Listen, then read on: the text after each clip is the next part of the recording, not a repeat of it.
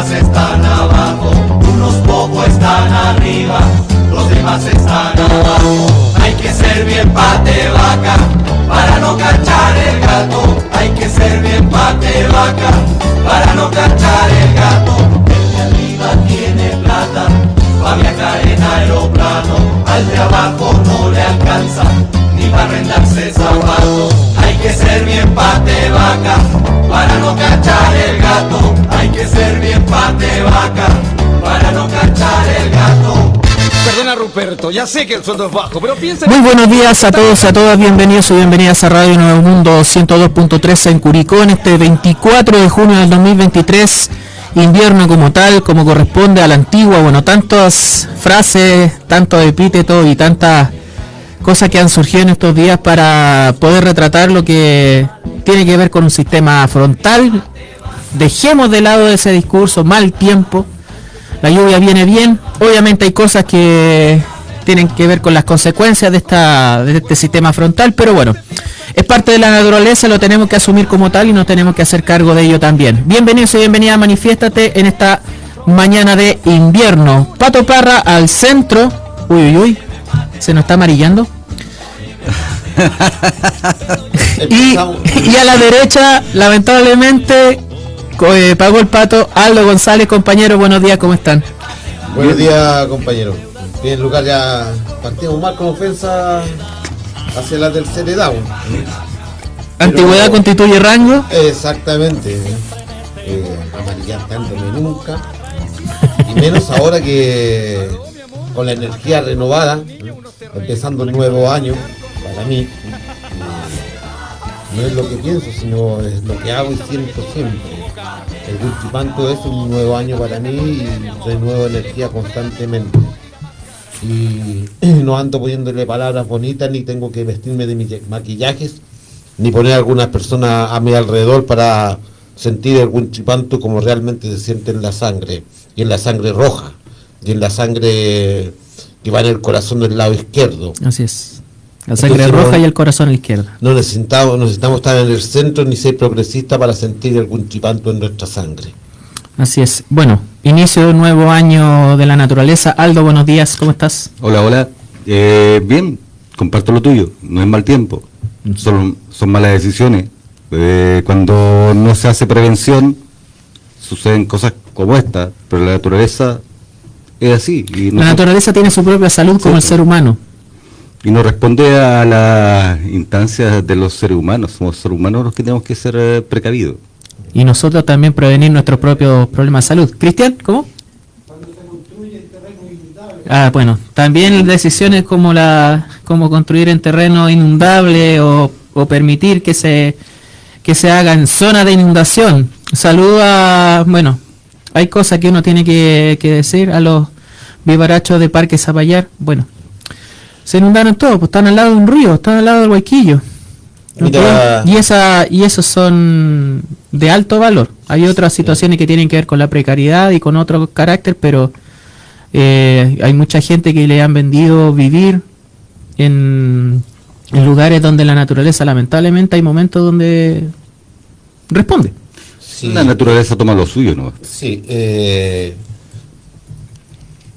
es errar, sacar concepto de que los ríos se desbordan, los ríos no se desbordan, No. Los, los ríos toman el cauce natural que siempre han tenido, Exacto. vuelven a, la- a su propio camino. Entonces somos nosotros los que vamos inun- eh, desbordándonos hacia el terreno de los ríos. Vamos nosotros corriendo los bordes. Nosotros corremos los bordes, nosotros nos vamos, estamos robándole ¿m? a, lo, a la naturaleza, así como estamos acostumbrados en este país a estar viendo, viendo cómo se roba constantemente y preferimos mirar para el lado y dejarlo pasar, hasta que viene un tsunami de honestidad, de honradez y empieza a desvelar todo esto. Pero siempre hay algunos que se acostumbran a ponerle algunas trabas y algunas trancas para que ese robo sea transparente. Bueno, vamos a hablar obviamente a- brevemente de lo que es la contingencia de este sistema frontal, eh, un resumen de los avances de esta semana. eh, algunas cosas relacionadas con el Parlamento, con los correos del MinSal, que tanto falta. Solo falta ya en- empezar a completar en el bingo quién quemó el metro. Claro. Sí, porque ya se estamos empezando a saber los correos del MinSal, aunque ya hay un libro que se eh, difundió esta semana se- de la periodista Josefa Barraza sobre esa situación, sobre ese tema. No, y no fueron los que los medios de comunicación han insistido por tantos años. Corrupción, obviamente, y tenemos que hablar lo que sucede con eh, en Antofagasta, con Revolución Democrática, tanto como lo del Partido Republicano, también corrupción. Gualmapu y Latinoamérica, que están unidos lo que sucede en el Gualmapu, en nuestro país, con lo que está sucediendo en Argentina, en la provincia de Jujuy. Eh, lo que tiene que ver con el sistema frontal, bueno, eh, la visión que existe sobre la naturaleza, eh, algunos apuntes, parece que es tema nacional la lluvia de los sistemas frontales cuando llueve en Santiago y cuando se ven las consecuencias de lo que la capital le da a la naturaleza.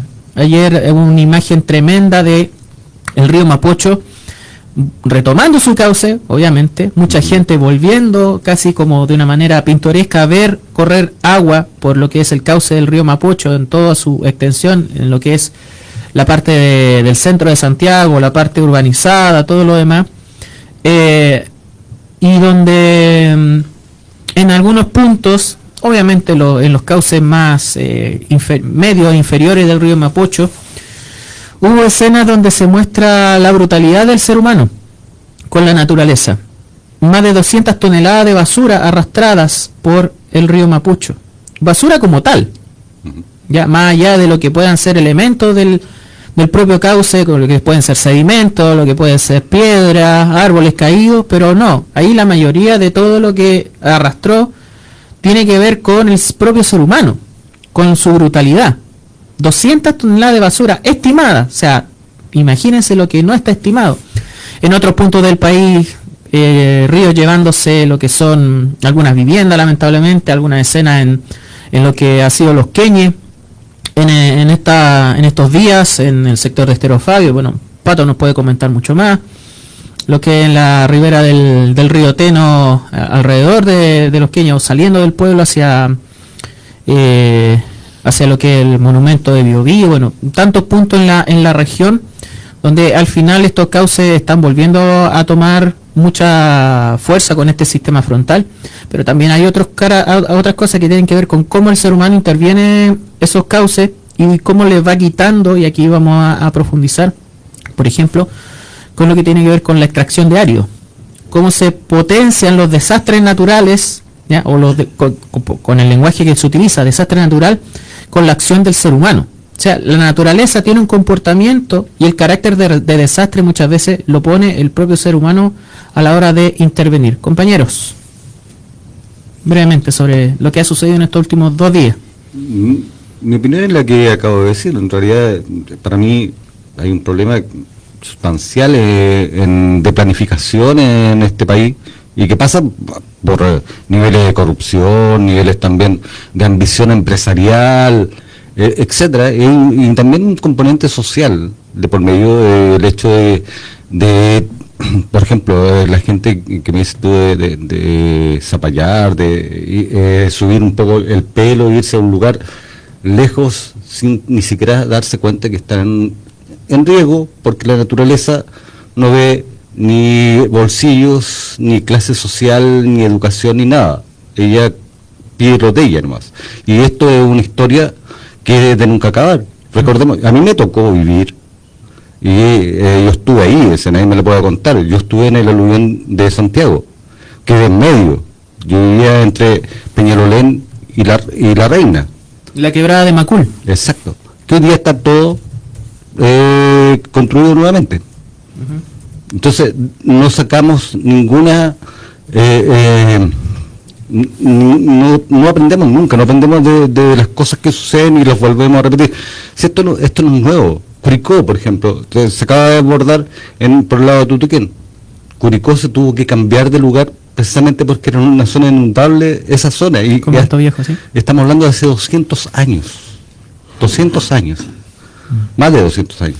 ¿Para qué decir las construcciones camino a Tutuquén, donde se amplió el radio de la, algunas constructoras eh, que tienen facilidades para hacer un montón de, de sectores poblacionales donde hay- hacen desaparecer humedales. Vamos a ver cómo aparece, cómo hablan ahora los negacionistas de los humedales de la ciudad de Curicó. Claro. Negacionistas como el municipio, como comillas, concejales ambientalistas, como eh, medios de comunicación. Y esto también es una lección para la gente, para los niños y niñas. Eh, estudien ciencias naturales, niños y niñas. Apréndanse lo que es el ciclo del agua. Esto es parte del ciclo del agua. Ya, no sean tan burros como el nazi de Paine, que niega esa, eh, es- ese punto de la ciencia y que niega los ciclos de la naturaleza. No sean tan burros como Cast, no sean tan burros como los, eh, los que en algún momento hablaron en, en la radio que tenemos aquí al frente en BLN negando el ciclo del agua, diciendo que el agua sobra. No, el agua no sobra. No. De hecho, a pesar de toda la lluvia, ojo, han sido dos, dos días de lluvia en esta zona central. Eh, Todavía hay déficit. Así que simplemente está, hay fenómenos naturales que son parte de la naturaleza, que se agudizan muchas veces por el, el accionar humano, que los convierten en desastre, y que eh, si no tenemos conciencia científica, si no tenemos prevención, si no tenemos planificación, pasan muchos de los desastres que eh, hemos estado viendo lamentablemente en los últimos días. Pato, Mm. sí. Mira, con esta lluvia que hemos tenido, que no es un frente de mal tiempo, yo llamo lluvia, Ujú. la estupidez de la gente decir frente de mal tiempo. No sé, ¿a qué le llaman malo al agua? Claro. ¿Eh? O es, mucho, que- o es muy buen tiempo tener 38, 40, 45 grados. Claro, y no tener agua para beber es una cosa bastante como juego de palabras. Eh, yo voy más allá, es tener un, un mensaje de la naturaleza hacia el ser humano. ¿eh? El mundo es cíclico, ¿no es cierto? ¿Hace cuánto tiempo tuvimos el terremoto aquí en Chile? 2010, el grande de acá, por lo menos en esta zona central 2010. Sí. Hay otros puntos que han tenido en 2016, 2015. ¿De cuándo, no, de cuándo fue el aluvión en este país también? El de Quebrada de Macul fue el 92, 93. Sí, ¿no es cierto? Entonces El de Antofagasta 93. la naturaleza de hecho ya no está avisando. Atención, que nuevamente viene el momento cíclico. Entonces, ojalá si no se permita venga un nuevo movimiento sísmico fuerte en este país, todas esas construcciones que se han autorizado a construirse a orilla de playa, va a haber nuevamente un maremoto, va a, destruir las construcciones y va a mandar nuevamente haciendo colecta para ayudarnos cuando la naturaleza está diciendo no se pongan acá. La na- naturaleza hoy en día con esta lluvia, con esta, con esta bendición que nos regala, eh, nos está diciendo no ocupen espacio que no deben ocupar. Claro. Eso nos está diciendo la naturaleza. Yo te digo, cuando tú me hablas mm, de mi tierra, que, que es el pueblo, que los queñas hacia arriba, las casas que se vieron afectadas fue por donde se, se salió el río, volvió a ocupar su espacio para el aluvión. Recuerden que de ahí tuvieron que salir, esa- la- de ahí tuvieron que salir todas las casas y crear una nueva población porque ese era terreno del río y volvieron a construir nuevamente ahí. Lamentando que lo que sucede, o sea, hay pérdidas materiales, sí, pero también tenemos que terminar nuestra tosudez como seres humanos de, estar luchando contra la natura. La natura vuelve a reclamar su espacio y hoy en día volviendo a, lo que fue el proyecto de la constitución que se rechazó, vamos a tener que volver a hacer colectas. Vamos a tener que volver a movilizarnos como país para ayudarnos. Un, nuevo Chile ayuda a Chile. Un nuevo Los Obreros ayudan a los obreros. Porque hay gente damnificada. Porque tenemos gente con necesidad después de, esta lluvia Ujú. Y el Estado va a tener que esperar nuevamente que seamos nosotros los trabajadores que volvamos a levantar este país. Eh, los empresarios que se niegan a todo están esperando nuevamente que seamos nosotros los trabajadores, las clases con menos, menos condición económica que están ya desbordándose a ayudar a la gente a nivel nacional.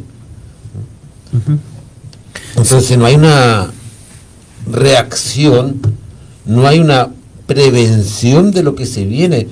Eh, cuando uno ve a estos encargados del país que no son preventivos, llega a dar rabia. Yo digo, hasta la gente de campo es más preventiva. Yo el fin de semana, lamentablemente, eh, falté porque con otra gente de, animales de campo sabíamos que venía un temporal de lluvia y fuimos a bajar animales a, tierras más bajas, a donde no lo afectara el temporal de mal tiempo. O sea, la cultura campesina va más allá de un cartón requerido en la universidad o simplemente lo hacemos porque amamos lo que tenemos y sentimos el trabajo que tenemos que hacer. Claro, y saber escuchar un poquito eso, esas intuiciones que en realidad tienen que ver con conocer un poco lo que sucede y mirar para arriba. Exactamente. ah, algo tan simple como mirar para arriba, cómo está el cielo, cómo se está comportando el tiempo, porque a veces estamos tan pegados mirando para abajo o doblando la cervical mirando una pantalla que no nos damos cuenta de cómo está funcionando lo que nos rodea, en este caso el tiempo atmosférico, la naturaleza. ¿Aldo?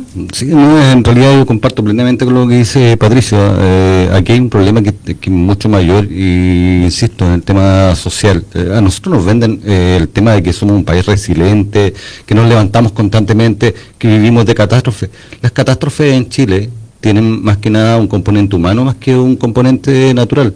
Acá se podrían prevenir un montón de cosas, así como en algún momento se hizo una legislación para hacer una nueva forma de construcción, que hoy día es un ejemplo a nivel mundial.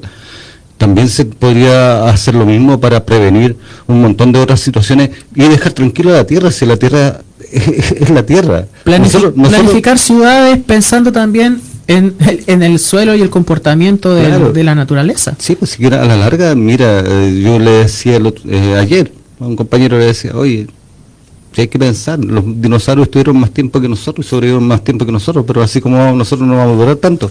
Eh, vamos camino a la extensión, la extinción, perdón, si tenemos personajes que tratan de cruzar caminos con un camión y se les da vuelta, como lo que vimos ayer. Es que por eso digo, hay, aquí hay un, componente social bastante complejo eh, y que tiene que ver también con un cuento de, de, un trastocar valores. O sea, yo no, no soy de la idea de que hoy eh, estemos en colecta y colecta, como dice Patricio, ah. porque en realidad eso debería ser solucionado de antes. Eh, y ahí lo peor de todo, que en esta sociedad los que nos venden ese cuento son precisamente los que nos se ponen en las colectas, pues. o sea, los empresarios y todo lo demás que aparecen en los shows porque hay que aparecer, pero a la larga están, están donando plata que eh, te han cobrado a ti por, exceso cuando vas a comprar y el que más pone es el que tiene menos. Va a ser farándula política de la precariedad o de la necesidad, como he visto ya algunos pre-precandidatos a core casi, eh, municipales en acá en Curicó. Y en cuanto a lo que tú decías eh, de los negacionistas, no, son negacionistas, en realidad lo que, lo que son son gente interesada, nomás pues al final eh, el negar el ciclo del agua es para que poder hacer negocio con eso, no es otra cosa. Si, eh, aquí, cuando nos pasan en el colegio, yo recuerdo, ah, ciencias naturales, hoy día no sé si todavía Ciencias naturales en básica, sí. ahí uno aprende, y también de historia, oye, si si un muchacho quiere saber cómo fue construido Curicó, vaya, vaya al libro de Tomás Guevara y vea el plano. Y está, Curicó estaba rodeado de ciénagas. O suban al cerro, miren, claro. miren los alrededor. Es que eso, negar eso es una estupidez, no es otra cosa, porque es nuestra historia. Y nuestra historia, la historia de por qué Curicó se construye al lado del cerro, en el lado eh, sur, es precisamente por eso, porque era el lugar donde no había ciénagas que era un espacio pequeño, grande para una ciudad en esos años, pequeño hoy día para lo que es esta ciudad. ¿Mm? Detalle, de brevemente, ciclo del agua, actividades del Ministerio de Educación, segundo básico, o sea, si el nazi de Paine, si los brea de, de la radio de aquí del frente, que lo difundieron en su momento, niegan el ciclo del agua, yo no sé cómo pasaron, ahora no estarían pasando ni siquiera segundo básico para que lo para que veamos el nivel de estupidez al que llegan algunas personas y no dicen videos de TikTok o todas estas o todas estas cuestiones que hacen en redes sociales. No el agua no se pierde en el mar. No, hay supuestos periodistas que tienen pantalla hablando de que el agua que está, ca- está cayendo se está perdiendo. para qué para justificar que hagan más embalse. Exactamente. Y, y tienen pantalla y lo aplauden y diciendo, no, debería ser, debería- esta agua que está cayendo debiera aprovecharse, el gobierno debiera aprovechar esta agua para, lo- para las zonas que no, no llueve. la carretera hídrica de Juan Sutilpo Sí, Exactamente, bueno, son- están son- lanzando ideas hoy en día con, con esta lluvia y con lo que con lo que conlleva para la gente más precarizada, la gente que está obligada a irse a vivir a donde las constructoras habitacionales y el Estado hace ojos ciegos y oídos sordos para que vayan construyéndole a donde constantemente pasa pasa el agua, pasa el río. El Estado se hace tonto también, aprueba todo esto. Entonces, aprovechándose del dolor de la gente diciendo que es el Estado o son los gobiernos de turno los culpables de que no aprovechan el agua que está cayendo. Son los mismos que, eh, que justificaban a la larga la gran minería cuando destrozaba los el, el hielo que está en la cordillera y que hoy día nos, claro, hoy día nos hace falta a todos. Si eh, Esos glaciares podrían haber contenido parte del agua que ahora se transforma en Claro. aluviones, remociones de tierra, sedimento y después, claro, después sigue sigue todo esto. Sí. Es lo mismo que, a ver, lo que han hecho con los glaciares, la destrucción de los glaciares, es lo mismo que hacen cuando pavimentan una calle. A- crean condiciones para que lo que antes era retenido por árboles, por las mismas rocas, por un montón de elementos de la naturaleza, por la propia temperatura que se genera en ciertas alturas, por eso se habla de isoterma, ojo, cuando la isoterma, cu- cuando se habla de isoterma cero, quiere decir que el punto de congelación del agua no está en un sitio que permita retener esa agua en condiciones de temperatura para que no se produzcan aluviones, Claro. para que empecemos a entender un poquito de eso. Ya me Caer estoy como tra- nieve. transformando en profe de ciencia. Sí, ya. de hecho, eh, mira, Caer sí, como nieve, simplemente. el, tema, sí. el tema del, del cambio climático a nivel mundial eh, es, es patente. O sea, y vean, nosotros estamos hoy día en invierno, estamos llorando por dos días de lluvia. Dos días de lluvia. Dos, Cuando- dos. cuando- Pato, tú eh, tenemos un- una cierta distancia en edad, más o menos, Oh. eh, pero no es tanta. Así que te tienes que acordar de los 80 de esas lluvias de 5 días, 10 días, y llovía distinto ahora, pues no es una llovizna, era No, lluvia. Era lluvia. Sí. Yo me Ya. acuerdo en los años ochenta y tanto.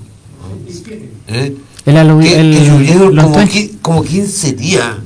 Claro. Y sí, y las viejitas y los más antiguos pensaban que era una eh, nue- nuevamente la inundación de la tierra. Sí. La lluvia no es castigo de Dios ni o sea. ahí es donde uno tiene que hacer el análisis. ¿Qué cambió desde esa época a hoy día? Que con un mínimo de agua en relación a esa época se produce una máxima de catástrofe. El ser humano interviniendo. Sí, entonces ese, ese es el tema.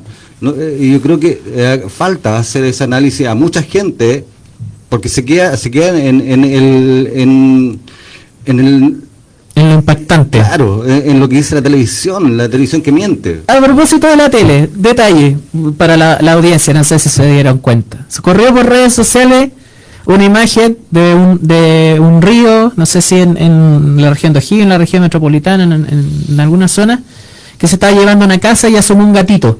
sí Y el gato se tiró al agua. ¿Ya? Dice, oh, se cayó el gato. El gato sobrevivió, ojo. Sí, el no, gato sobrevivió. Muchas veces los animales saben mejor a lo que se enfrentan que el sensacionalismo de, de los medios de comunicación y los matinales poniéndole el micrófono al río Mapocho. Oye, 31 minutos es más serio, pues, es más creíble que todo esto. Oye, ni, ni Mario Hugo, pues, recuerda que tuvimos una periodista que cuando fueron los incendios forestales le preguntó a alguien que se le había quemado toda la casa que iba a ¿Qué hacer para? Navidad ¿Qué a hacer para Navidad? Sí, Mónica Pérez. A, a ese nivel de periodismo tenemos en la televisión y hay gente que cree eso. Entonces, eh, a la larga, como se dice, la cajita miente y es, no hay que, no hay que ten- ten- de- tener miedo en decirlo. O sea, El sensacionalismo se apoderó desde los 90 en adelante, desde de estos programas farandulero y todo lo demás. y los propios medios de comunicación locales, porque viven de esta, de esta gestación de la caridad, de, de- de estos momentos de desastre y, y de las campañas, hay que decirlo también. es que lo- porque hay eh, radios que existen en la ciudad de Curicó gracias a los desastres naturales. Es que eh, para eso. O sea, yo creo que ah, aquí hay un tema que es mucho más profundo, que es eh, cuál es la función social que cumplen los medios de comunicación. Los medios de comunicación, aparte de comunicar un hecho específico, también tienen que educar.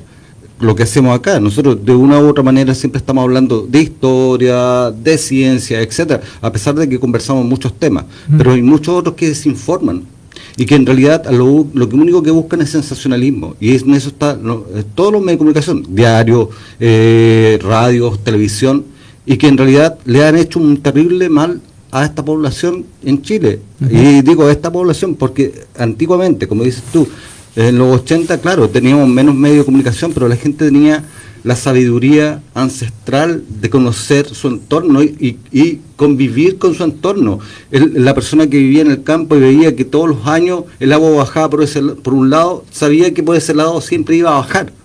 Entonces, es eso, no hemos perdido en 15 años más o menos de sequía que tenemos, Sí. mm, eh, no, no hemos perdido de, de- de, eh, recordar por dónde fluye el agua. Nos hemos desconectado. Sí, pues, Es que la última lluvia estamos- potente estoy tratando de recordar de cuando, había que bajar en bote de ahí del, del Departamento de Historia de la Universidad de Concepción abajo Estamos a la Plaza con- Perú, estamos más 2006. conectados- Estamos más conectados con el teléfono que con nuestra naturaleza. Es así de simple. Y re- recordar que eh, Chile, cuando llegaron los españoles, desde La Serena hacia el sur, eran bosques. La, el de- la desertificación de este país es tremenda y ya, ya nos está acercando. Yo en los 80, cuando yo estaba en el aluvión en Santiago, se hablaba de la, de la desertificación que venía cerca de Lampa.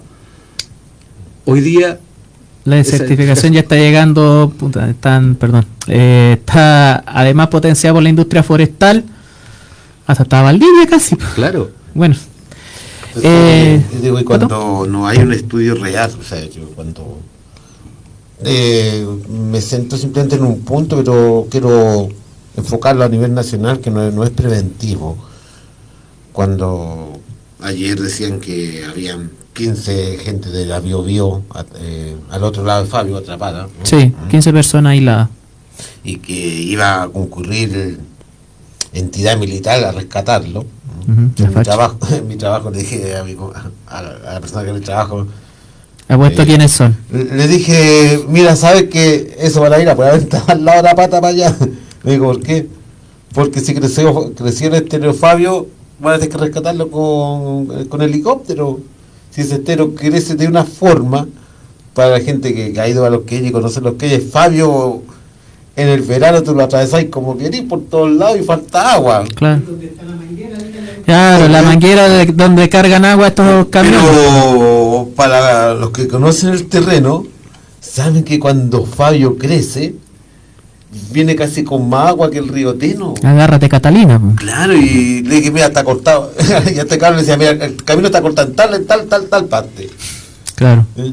Porque el, el conocimiento, y ahí cuando yo reclamo contra a veces los encargados, como en este caso le toca a Carabineros, a todos los demás, y a las municipalidades, gobernaciones, ministerios y todo, que de- debieran reconocer los terrenos, cuáles son las partes inundables cuáles son las partes donde se puede producir una catástrofe, tenerla en un mapa, los puntos que van a ser afectados, como los puntos que, que Ignacio Pereo en su tiempo sabía muy bien el viejo cuando iba a llover harto qué parte de Molina se iba a inundar.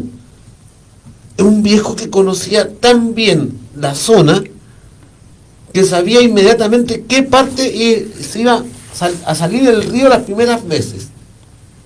Y mandaba a su gente, siendo una persona no- sin tener cargo alguno, él partía con, su, ge- con- partía con algunas personas a ayudar a esa gente que supuestamente se inundaba y al último resultaba tal. Que la gente de los Pueblos, Casablanca, Molina nos desmienta lo que se hizo, pero viejos con cultura y conocimiento del terreno. aquí hay una cosa, conocimiento del terreno. Y yo quiero apelar, aprovechando de que este es, comillas, nuestro gobierno, donde hay luces, sombras, cosas buenas, cosas malas, eh, obviamente ponemos criticar y todo lo demás. A ver, en nuestro gobierno hay una impronta, supuestamente, donde hay un conocimiento científico de eh, los fenómenos climáticos y los, y los fenómenos de la naturaleza. Supuestamente hay un conocimiento de los terrenos, siempre se habla del territorio. ¿Ok? Entonces, en esta cosa, en estos momentos donde la naturaleza nos muestra perfectamente, tiene que prevenirse en función, sí, del conocimiento científico, pero no desdeñar de ese conocimiento tradicional o del conocimiento que tienen las personas que están en los lugares. O sea, si la, si la gente del lugar sabe lo que sucede con los ríos, con las quebradas, con, con todo esto, ¿qué es lo que pasa? ¿Cómo incorporamos ese conocimiento a la prevención de desastres? Porque esa es función de también las autoridades de turno y de la ciencia. ¿Ya? Hace un tiempo, eh, en una actividad en Constitución, una muestra para niños y niñas, por eso es tan importante educar en ciencias, educar en prevención de desastres, ¿ya? Junto con los compañeros de Territorio Escalomana fuimos a Constitución y una serie de organizaciones ambientales de Bichuquén, de Peyúgue, de distintos puntos de la región del Maule. Además estaba presente la CIGIDEN, que es el Centro de Investigación de Gestión de Desastres Naturales, donde hicieron una, bueno, una exposición, una muestra, una simulación de lo que impacta un terremoto, etcétera, etcétera. ¿Cuánto de la ciencia realmente está presente a, en tomar en cuenta para la prevención y la planificación de las ciudades, de los, de los lugares habitables, y además cuánto se incorpora del conocimiento de pobladores, de arrieros, de, de la gente de campo, para decir, oye, estos son los límites del río, hasta aquí nomás debería llegar, porque tarde o temprano, bueno, llegó el momento, tarde o temprano el agua recupera su memoria, el agua tiene memoria, parece que Chile no. Eh, entonces, y esto también va para los genios que hacen los planos reguladores, ¿ya? Las consultoras, que en realidad responden a están literalmente jugando al Tetris, bueno, me voy a poner más antiguo, o al Minecraft para para las nuevas generaciones, están jugando al Tetris para la ciudad, con la ciudad, perdón. Ya, este es el espacio, ¿cómo encajamos las piezas para que quepan más piezas en este espacio reducido? Y así empiezan a jugar con el territorio sin eh, reconocer las vulnerabilidades que existen, los riesgos para la población, eh, los fenómenos de inundación, etcétera, etcétera. ¿Ok? Por eso es tan importante el reconocimiento de los polígonos de los humedales en la ciudad de Curicó, porque como bien dice Aldo, la historia de Curicó está sobre agua, sobre pantanos, sobre ciénagas. Se tuvo que trasladar la, la primera, el, el, primer germen de la ciudad de Curicó, de Convento Viejo, hacia un lugar, comillas, más seco. ¿Ok? Y ahora la expansión de la ciudad nos lleva a estar sobre esos territorios que antes y siguen siéndolo humedales. Vuelvo a reiterar, a los negacionistas de los humedales que lamentablemente siguen tomando las decisiones de cómo planificar la ciudad a conveniencia de la inmobiliaria, a conveniencia de los, de los padrinos empresariales o a conveniencia política, ya, para darle en el gusto también a, a un montón de, de poderes acá en la ciudad de Curicó. Vamos a ver qué va a pasar después de que supuestamente concreten lo que tienen pensado que en la, en la, planificación, que hacer un montón de calles proyectadas en la ladera del, del Cerro Condel, ¿ya? en lo que se está peleando de alguna manera para convertir en humedal o reconocer como humedal, y esto también va para la Seremi de Medio Ambiente, que se cuadró con ese discurso. Lamentablemente tengo que decir que hay una pérdida de confianza con esas autoridades, porque lamentablemente se está cuadrando con el mismo discurso del alcalde, de ciertos concejales y concejalas que eh, no están reconociendo un, el, terreno como humedal. Ya ustedes saben del que estoy hablando, del sector de la ladera oriente del, del Cerro Conde, no latina, ese, ese pocillito con agua que quieren reconocer como humedal al que quieren sacarse fotos y, y dársela de, de eh, protectores de, del medio ambiente. No, el paño grande, esas 10 hectáreas que hay. ¿Ya? que es, pertenece a un terreno privado. ¿Qué va a pasar con Curicó cuando vengan eventos climáticos de estas características y esa agua, en vez de ser absorbida por el suelo, por ese suelo que es un humedal, termine corriendo por calles de cemento? No, hay que hacer obras, hay que hacer inversión y vamos metiendo plata, metiendo plata en más cemento cuando la naturaleza tiene su propio espacio para contener ese, esa, ese evento climatológico. Mire, eh, yo a veces no- peco de, de ser mal pensado. eh, eh, lo que decía el tema de la prevención. Siento que de repente hay algunos políticos, yo lo voy a decir así, que esperan. Esperan, estos Esperan el desastre. Esperan sacarse la fotito con una persona a espalda va, eh, en medio del agua. Mm. Como lo que vi, que me dio tirria.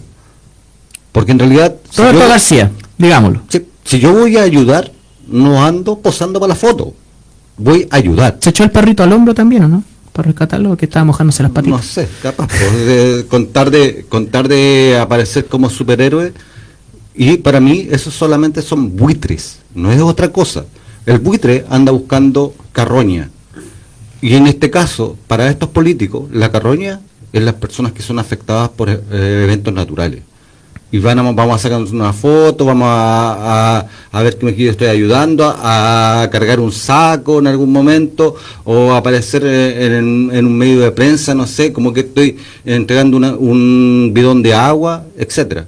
Para eso están. Digo, esos son débitos políticos. Ahora, digo, en este momento, ¿cuánta autoridad de la séptima región de Curicó están esperando que el río Guayquío se desborde en donde está la toma? Deben En tener una zona de inundación. a muchos informantes para ir a aparecer en la foto. Ellos Sí. ayudando. Fundaciones. Lo que pasa es que, eh, por eso te digo, o sea, el, el tema de... Así, el- así tan morbosa y tan sucia Exacto. es la mentalidad de buitres políticos y de buitres comunicacionales que están esperando la desgracia para poder festinar y crear más, más rating y más débito hacia ellos.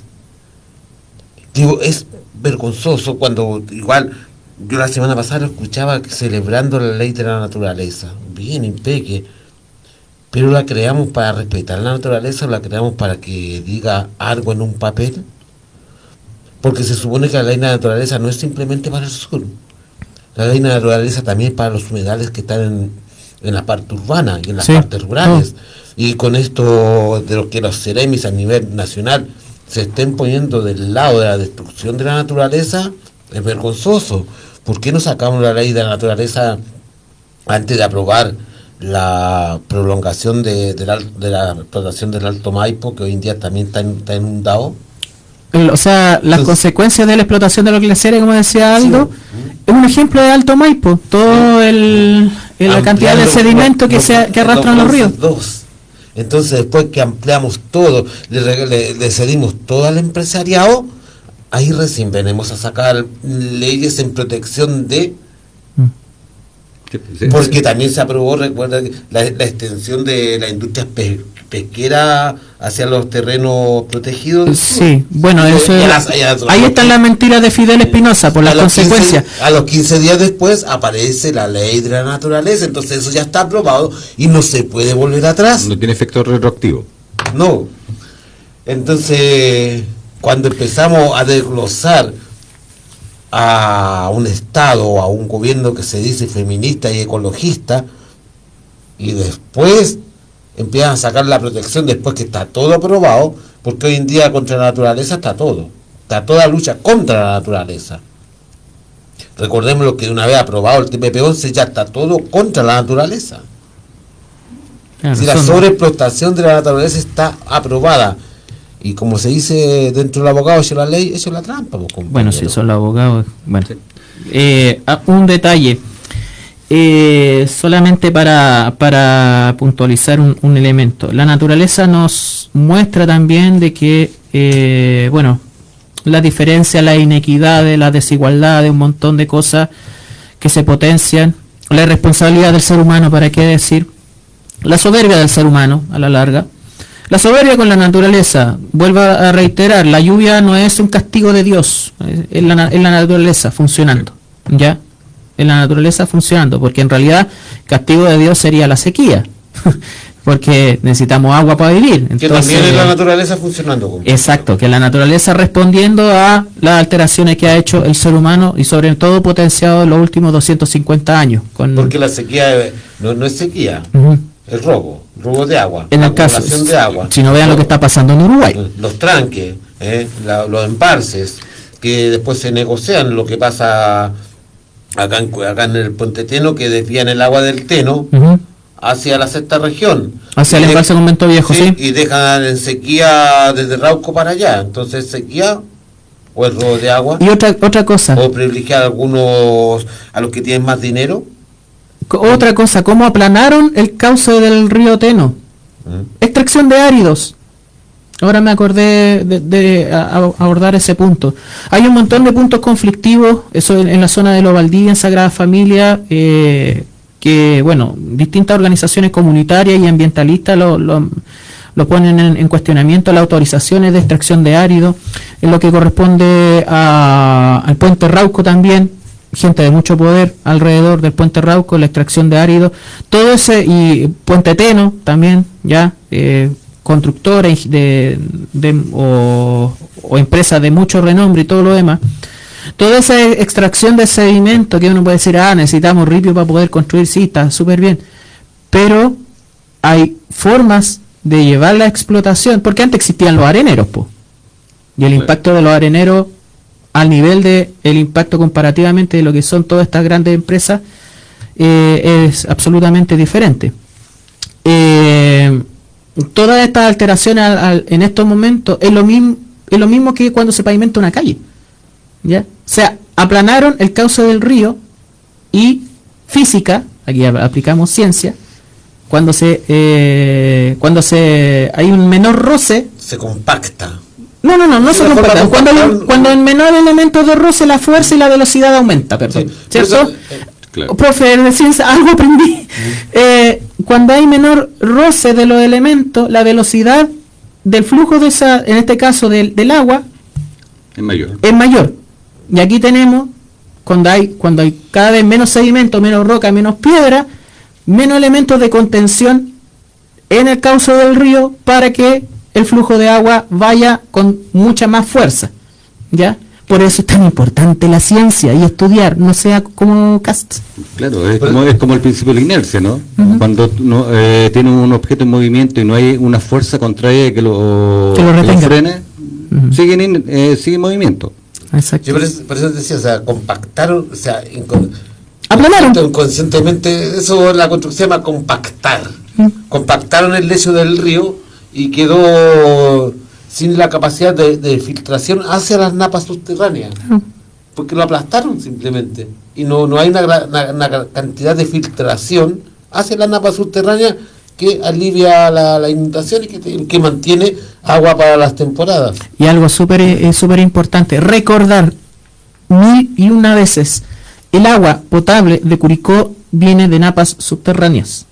Si no hay infiltración a las napas subterráneas No de. Curicó, de, de todo alrededor, no hay agua potable. Y la única manera de que haya infiltración de napas subterráneas es permitiendo de que la tierra lo pueda hacer. Si siguen construyendo sobre humedales en, en el, hacia Tutuquén, si pretenden hacer un bypass que eliminaría esas tierras también de suelo agrícola, pero donde se permite, donde permite la filtración del agua hacia las napas subterráneas, entre los, los dos ríos, Teno, Lontué, el, el río Guayquillo, etcétera, etcétera.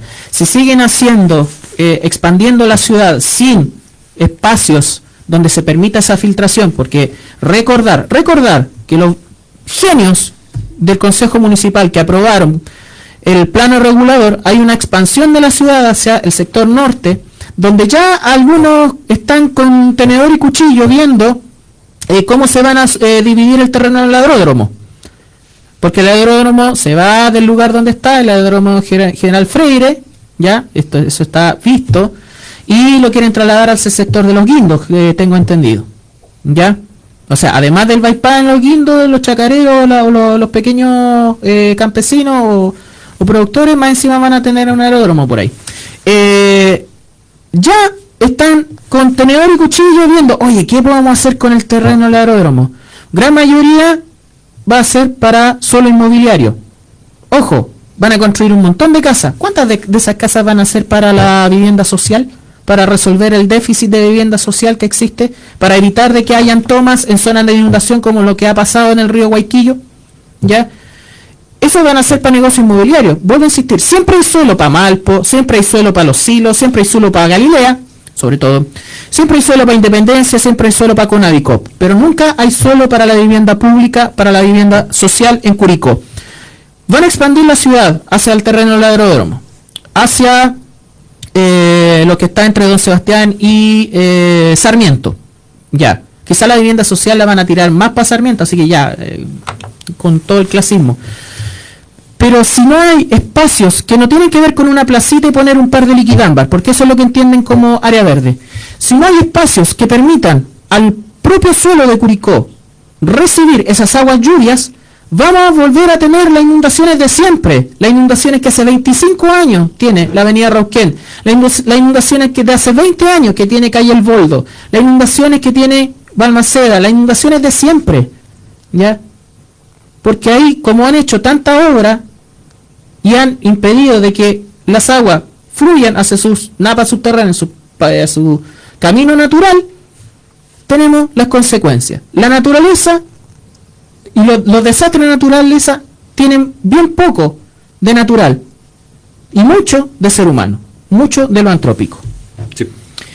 Brevemente, antes de la pausa, algunas noticias, algunos avances que después obviamente vamos a eh, profundizar y poner en, en tabla y criticar.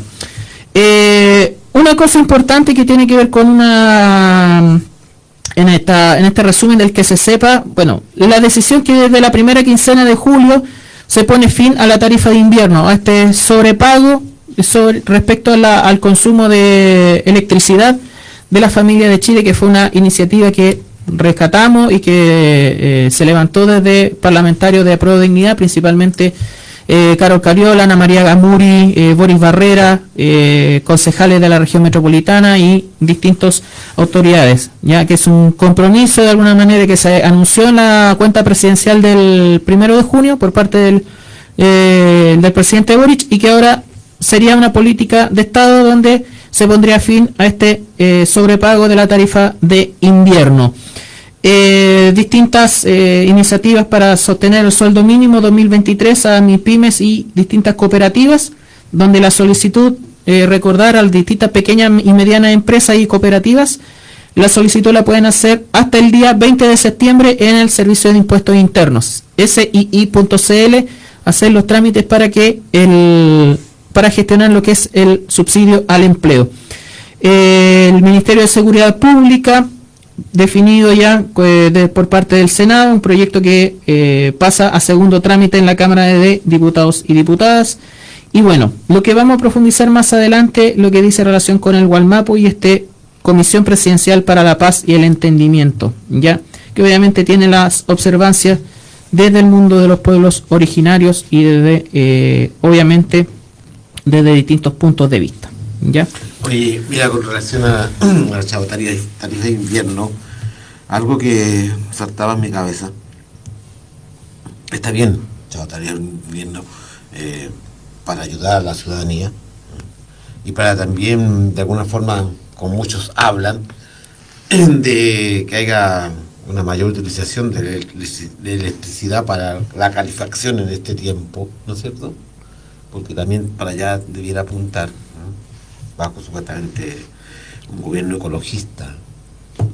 Yo me pregunto, y le pregunto a la mesa y le pregunto a los sabios con cartón, si han considerado si este país empieza a tomar esta energía limpia que debería ser buena, estamos en condiciones con esta capacidad energética y los tendidos eléctricos a nivel nacional de un consumo tal que la gente pueda obtener calefacción a través de la electricidad. Ahí está la otra pata de la mesa, pues. Cuando las empresas en este país prefieren pagar la multa y no, no retirar la basura de cables que tienen en los postes y dejarlos colgando ahí. las condiciones técnicas para el, el consumo. Sí, está Sí. claro. La otra vez, oye, hizo dos días de frío y lamentablemente en el sector norte Curicó eh, empezaron a, A colapsar. a colapsar los transformadores, baja de voltaje, alza de voltaje, un montón de cosas. En Santa Fe eh, ya yo llevo como cerca de tres o cuatro transformadores re- eh, que han explotado y eso es por falta de mantención porque la empresa eh, eléctrica en este caso en este caso CGE eh, lo que hace es, es cobrar cobrar cobrar cobrar y no hacer ningún tipo de mantención a todo lo que es el tendido eléctrico aparte de que ciertamente a mí me, me causa mucha admiración y eh, soy una persona que ve mucho cómo funciona en otros países y en la mayoría de los países, por ejemplo, lo que tú dices, la calefacción, no solo la calefacción. En muchos países, la construcción de la vivienda. Sí, pero en muchos países el tema eléctrico eh, tiene que ver, incluso hasta, eh, hasta las cocinas son eléctricas más, eh, más que a gas. Eh, entonces los consumos eléctricos son altísimos, pero resulta que no es tan cara la electricidad como acá en Chile. O sea, estamos hablando de que eh, el- la producción eléctrica eh, a- en muchos países incluso es menor a la chilena, pero resulta que eh, tenemos una electricidad tan cara, al igual que muchas otras cosas, las telecom- telecomunicaciones que también son caras acá en Chile. Y todo, todo acá en Chile es caro. Así que aquí lo que se lo que se graba con impuestos o con precios altos eh, es a la pobreza, no es a la riqueza. Claro. ¿eh? Entonces, Entonces, digo, el, el, el chat del infierno impeque, pero a mí me queda dando, vueltas en la cabeza. No sé, esta, está súper Escuchaba, escuchaba a la Seremi, a la Seremi de Medio Ambiente, que tantas comunas, tantas partes que se les prohíbe hoy en día mm, ya la calefacción con leña. ¿m? Y que La después- Daniela de la Jara, la Seremi del Maule. Porque sí, bueno. después viene, va, va a estar, Curicó también va a estar prohibido la calefacción con leña. Entonces esa es mi pregunta, o sea... ¿Cuáles son ¿Y las alternativas que ¿Cuáles dan? son las alternativas? ¿La electricidad? ¿Estamos en condiciones de que todo Curicó tenga calefacción eléctrica? ¿Estamos en condiciones que ten- todo Curicó tenga aparato eléctrico funcionando? Porque la explosión, como dices tú, de los transformadores que se queman en tres tiempos. ¿Y cómo? ¿Cuántas veces ha sucedido eso? Falta de mantención. Falta de mantención. Y O eso- sea, la, exigencia del Estado hacia los privados, porque en este país, como todo es subsidiado y todo es privado, es mínima. Ojo, reclamen todo lo que quieran, pero dense cuenta a quién le están reclamando. Reclámenle a los servicios que están privatizados. Claro. Privatizados. Más allá de la propiedad de CGE, que es China, Sí. ¿ya? Es privatizado es igual. privatizado. Y que, Privatizado. y, y que- Que en su momento fue italiana, con Enel. y lo que pasa con eh, principalmente estas empresas extranjeras, que en sus países tienen un montón de restricciones y ellos funcionan exigencias. y exigencias y que ellos funcionan al o sea, funcionan súper bien en sus países. Pero resulta que llegan a, a un país como Chile, donde la ley es laxa, donde se les permite hacer todo esto, y claro, o sea, no es el, no es el chancho, sino que da la flecha. po. Y el, el tema es ese, por ejemplo, eh, lo mismo, eh, el tema de las concesionarias de, de la autopista en Chile, que eran, eran todas españolas, pero en España hay como dos o tres carreteras que son concesionadas, el resto son todas públicas. Y allá eh, no conocen casi los, los, los peajes en España. En, co- en zonas urbanas muy muy puntuales. Sí, claro, se viene a la Sudamérica Hacerse la América. hacerse la América como se llamaba antiguamente. ¿eh? A eso vuelven, o sea, ellos en Europa respetan todas las restricciones que hay, eh, ganan la X cantidad de dinero que se le permite a las empresas privadas, ¿eh? pero llegan acá a la América Morena donde se les permite robar a destajo. Es que- Plusvalía, po. Claro, y además que hay otro, eh, tiene que ver con un concepto también, eh, eh, y vamos a volver un poco a la constitución, pero tiene que ver con un concepto de, de los derechos sociales. Por ejemplo, yo te digo, una empresa como CGE aquí en Chile que hace, que hace todo lo que hace, cuando en China eh, los- los- las, las necesidades básicas como calefacción, alimento, vivienda, son eh, gratis, porque el Estado lo, lo ve de esa perspectiva.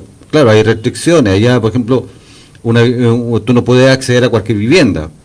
Por ejemplo, yo que tengo una hija, yo tendría acceso a una vivienda, a lo mejor tú que eres soltero tendría otra vivienda, porque están hechos de esa manera, está organizado. Una familia que tiene muchos hijos tiene acceso a una, a una vivienda tres, de tres o cuatro eh, veces lo que yo podría acceder. Como soltero, claro. Claro, entonces eso. Bueno, esas son las distintas. Y como bien, como bien dice ustedes, chiquillos, hacerse la América a punta de eh, de prebenda y de privilegio a la larga. Bueno, antes de ir a la pausa, saludamos a quienes están en, en sintonía, Víctor Correa, Paola Lazo, Esteban Arena, Luciano Eric Matus, Fernando Villarreal, en este día de invierno como tal, como corresponde en el mes de junio. Hola, Víctor. Vamos a la pausa y volvemos a Radio Nuevo Mundo 102.3 en Curicó.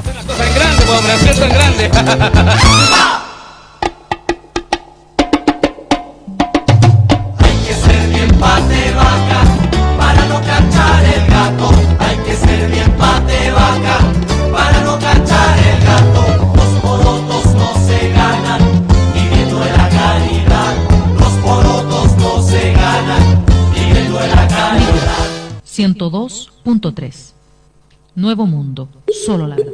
En el 102.3 de la frecuencia modulada de Curicó, Nuevo Mundo, te indicamos la hora. Es mediodía en todo el país. Somos informativa y musical. Informativa y musical. Somos entretenida y cultural. Porque nos comprometemos con usted y usted nos prefiere. Nuevo Mundo, comprometido con la gente.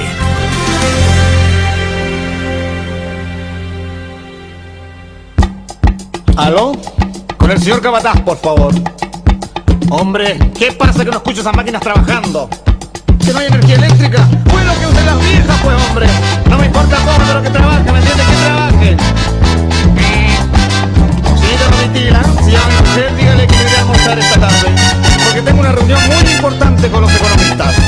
Y el contador me ganancias del día. Volvemos al 102.3 del FM en Curicó, Radio Nuevo Mundo, solo la verdad en esta mañana de 24 de junio del 2023.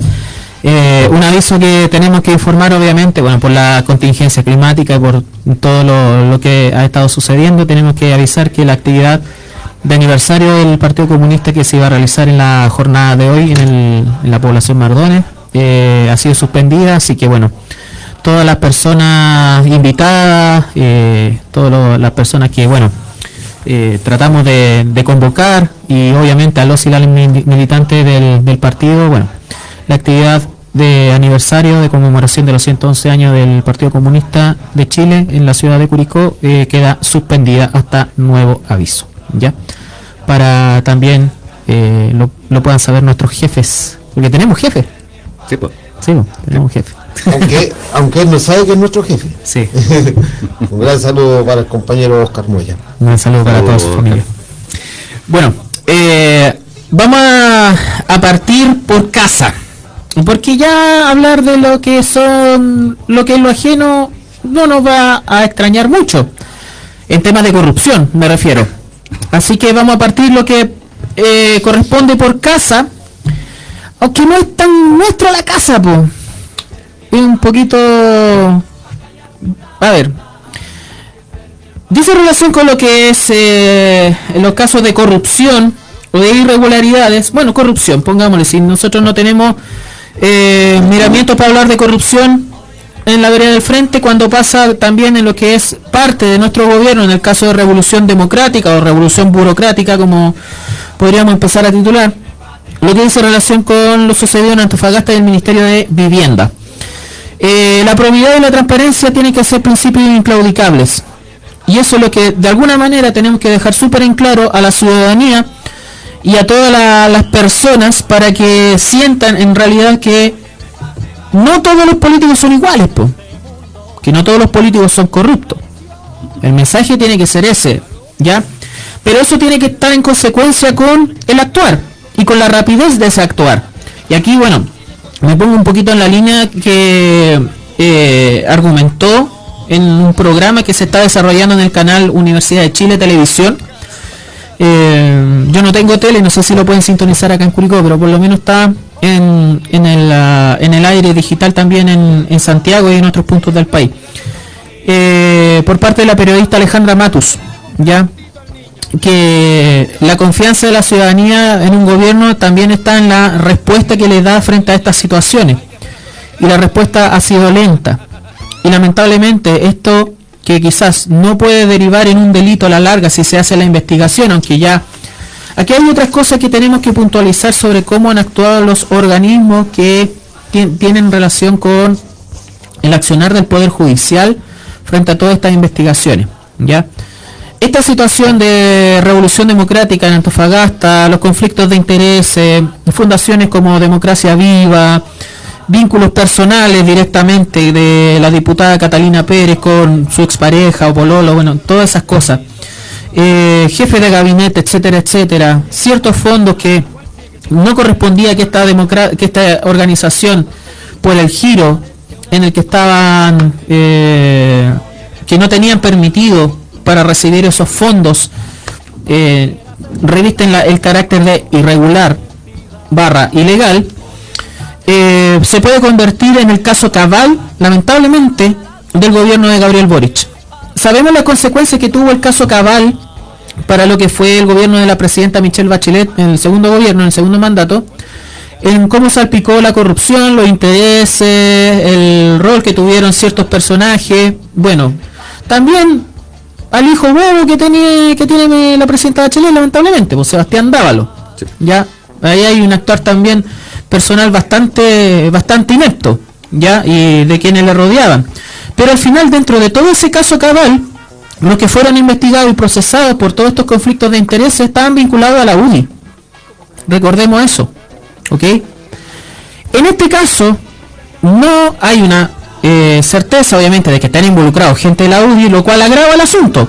Porque estamos hablando de intereses directamente vinculados a lo que es eh, una formación política como revolución democrática, a una manera de funcionar que lamentablemente también está enquistado en la política chilena, en vista de, por ejemplo, la forma de financiamiento de eh, ciertas colectividades y a la larga cómo se favorecen intereses particulares por sobre lo que es el desarrollo de eh, políticas públicas, del bienestar de la ciudadanía. Y al final yo creo que la conclusión que vamos a dejar como desde nuestra mirada de posición política también ya, más allá de los ciudadanos, que es, obviamente, nosotros condenamos absolutamente este caso de corrupción, no nos hacemos los larres, no nos hacemos los giles, eh, se reduce a una cuestión de clase, a intereses de clase, por sobre lo que tienen que ser principios y convicciones de bienestar para la ciudadanía por un lado y también del buen proceder como funcionarios públicos. Vamos a detallar un poquito lo que ha ido aconteciendo. Eh, la continuidad de distintos subsecretarios, distintos mandos medios del Ministerio de Vivienda fundamentalmente, y el rol que pudo haber tenido la subsecretaria Tatiana Rojas sobre eh, la información que le daban los propios trabajadores de estas irregularidades que sumarían ya este, este mal uso de recursos o estos recursos eh, no no legales en vista de lo que es el carácter de esta, de esta Fundación Democracia Viva, que lamentablemente más encima con el nombre y con todo esta, con todo esta eh, entramado, termina perjudicando plenamente lo que es eh, la visión de la democracia también. Sobre más de 400 millones de pesos que habrían sido asignados a esta fundación eh, vinculada al Partido Revolución Democrática. Bueno, ya esto ha derivado a la larga, la denuncia la hizo la diputada independiente ex PDG, Giovanna Ahumada, sobre estas, eh, estos fondos, donde además por otro lado también en el municipio de Antofagasta, que no tiene nada, tiene muy poco que ver con el gobierno, también hay un caso de corrupción bastante grande de la alcaldía de no me acuerdo el apellido del, alcalde de Antofagasta. Es de Bópoli, eh, es ex Bópoli, sí, pero el apellido no, lo voy a buscar para complementar bien la información. Pero es redundante Antofagasta el tema, porque acuérdate que viene, de allá viene Rojo también, ¿no? Karen Rojo. Sí, pues. El militante narco de Renovación Nacional. Sí. ¿Ya? Em, bueno, varias, varias cosas, eh, varios puntos de corrupción a la larga alguien tiene que asumir políticamente el costo de esta, de esta situación. Obviamente, asumir políticamente. Por otro lado, también, ¿cómo es el tratamiento de la prensa frente a estos casos de corrupción? Eh, hay cosas que no podemos justificar ni defender. Lo que dice que, lo que tiene relación con esto. ¿Ya? Eh, pero también hay que ser bien claro en que obviamente este elemento o este ariete tiene un manejo comunicacional y un uso comunicacional por parte del poder hege- hegemónico, claro, por parte de las propias policías, como son los operativos de allanamiento. ¿ya? Pasó con el caso de Karina Oliva, como fueron a la sede de comunes en Santiago. ¿ya? Más operativo que para una a combatir al narco. Se repitió también en, en todo la- el entramado que lamentablemente está llegando al Biobío, pero también a la región del Maule. ¿Ok? Y eh, por otro lado, en los titulares, cuando se habla de Puente Alto del caso Luminaria, cuando se habla de eh, Las Condes, los Barnechea, con esos casos de corrupción son eh, solicitudes de antecedentes. Se va la justicia a solicitar antecedentes. Acá el titular es allanamiento. Eso también tiene que ver con una cuestión comunicacional. Para cerrar el, punto, eh, el, el asunto es que también, como viene un titular del periódico Interferencia, que más allá de la observación que uno puede tener con ciertos medios de comunicación, retrató esto como una pelea de bar lo que está sucediendo, de bar, de cantina, por así decir. Eh, con la pasada de cuentas de personajes de la concertación, de la ex concertación, frente a este caso de corrupción. Porque hay que ser claro, el Frente Amplio, Revolución Democrática, Convergencia Social, lo que es ahora Convergencia Social, en ese momento eh, Izquierda Autónoma, eh, las distintas fuerzas políticas que surgieron post-2011 de la formación universitaria, que se transformaron en partido a partir de 2015 más o menos, 2016 en adelante, eran con un discurso anti eh, concertacionista. ¿Ok?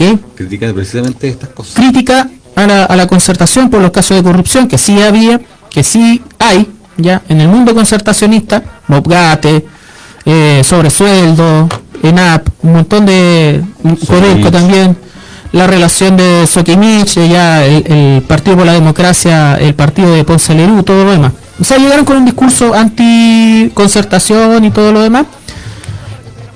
Y parece que al final, como bien dice Pato, son hijos de la concertación porque adoptaron las mismas prácticas. ¿Ok? Yo tengo que reconocer que en ese momento, obviamente, también tenía una versión a la concertación por toda la, por toda la corrupción, citándome desde una posición de izquierda también. ¿Ok? Pero, eh, al final, cuando se transforman estas mismas prácticas y se develan estas situaciones, te ponen en, en, en- en perspectiva, al final, de si es la política la que te malea, como sucede muchas veces en los trabajos, te malea las convicciones o simplemente son los intereses los que predominan por sobre esas convicciones para actuar de esta manera y eh, aprovecharse en este, en este momento, aprovecharse del poder.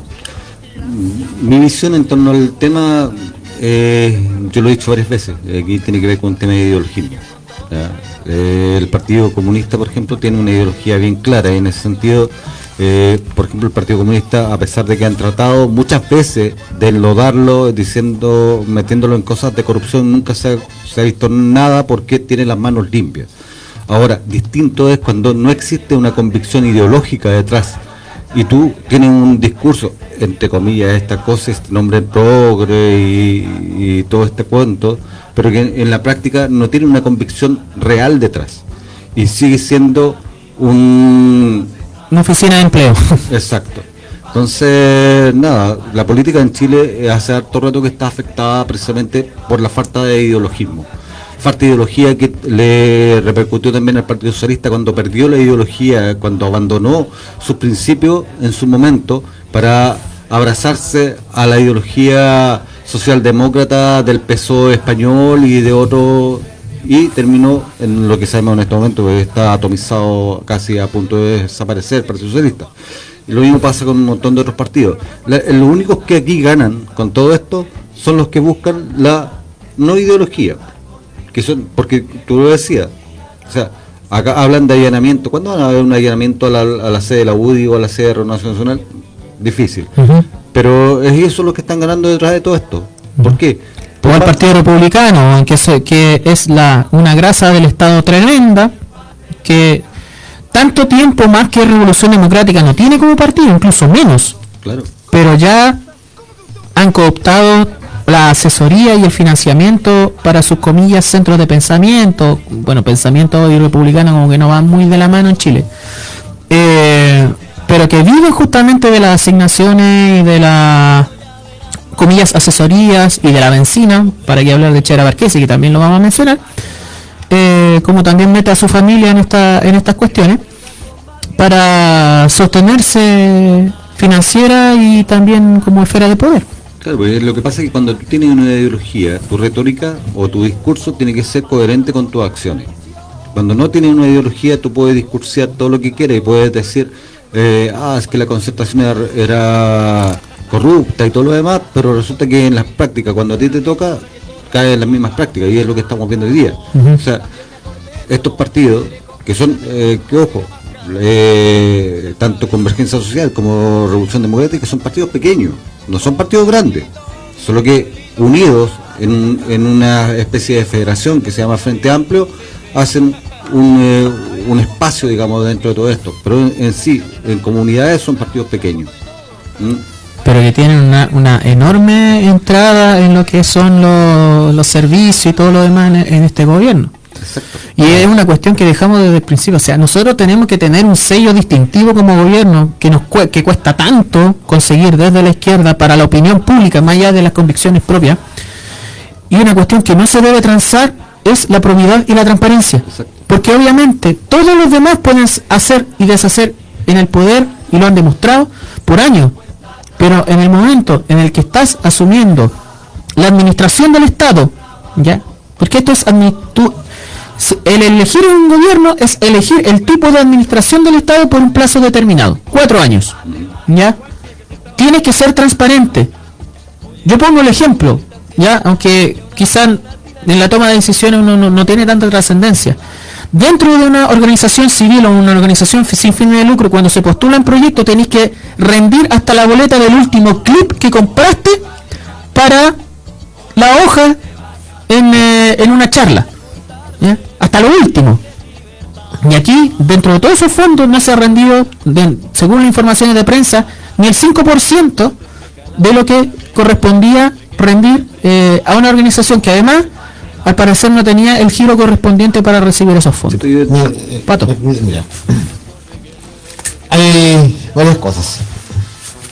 Eh, en primer lugar, cuando tú dices, nosotros como izquierda tenemos un sello, sí. Nosotros como izquierda tenemos un sello que es muy distintivo y muy claro, que es la transparencia, la honradez y el no, el no aprovecharse del Estado ni del pueblo.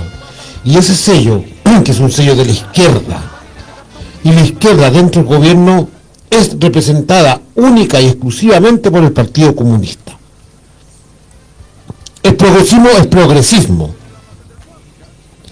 Cuando empezó este gobierno, me acuerdo bien claro cuando critiqué que se fueron de vacaciones a Europa, ¿eh? porque le venía un periodo fuerte, y dije, no tienen que irse de vacaciones porque el campo está minado este país, la el país, el terreno político le tienen minas personales por todos lados. Y que siguen en el poder, funcionarios, Sí. de derecha, además. El gobierno no se dedicó a estudiar ni a seleccionar a la gente idónea, transparente, que pueda funcionar con relación a las necesidades de un país. Este grupo de gente progresista a lo que ha llegado, lamentablemente, a engordarse los bolsillos. Cuando este gobierno decía que quería un gobierno con su gente en la calle, no se le ve a la gente en la calle, se le ve a la gente en, los, en las oficinas, escondidos y refugiados en el cal- eh, bajo buena temperatura, cuando hace calor tienen su aire acondicionado, cuando hace frío tienen un calor adecuado. Y contrato a gente que me aplauda todo y, co- y construyo, Exactamente. y construyo una cofradía. Entonces, hoy en día, cuando el gobierno no reacciona en forma fuerte y en forma radical y pidiendo inmediatamente la depuración de la gente que está trabajando ahí es porque estás mirando nuevamente para el lado y estás rodeado de un grupo de amigos. Y digo, a veces, lamentablemente, este gobierno, ¿eh? este gobierno cae en el amiguismo para gobernar. Eso el amiguismo para gobernar no sirve. Pato, siempre voy a referirme a la frase que tú eh, mencionabas en los primeros meses, en los primeros días, cuando ya entablaba una mayor confianza después de las charlas y todo lo demás.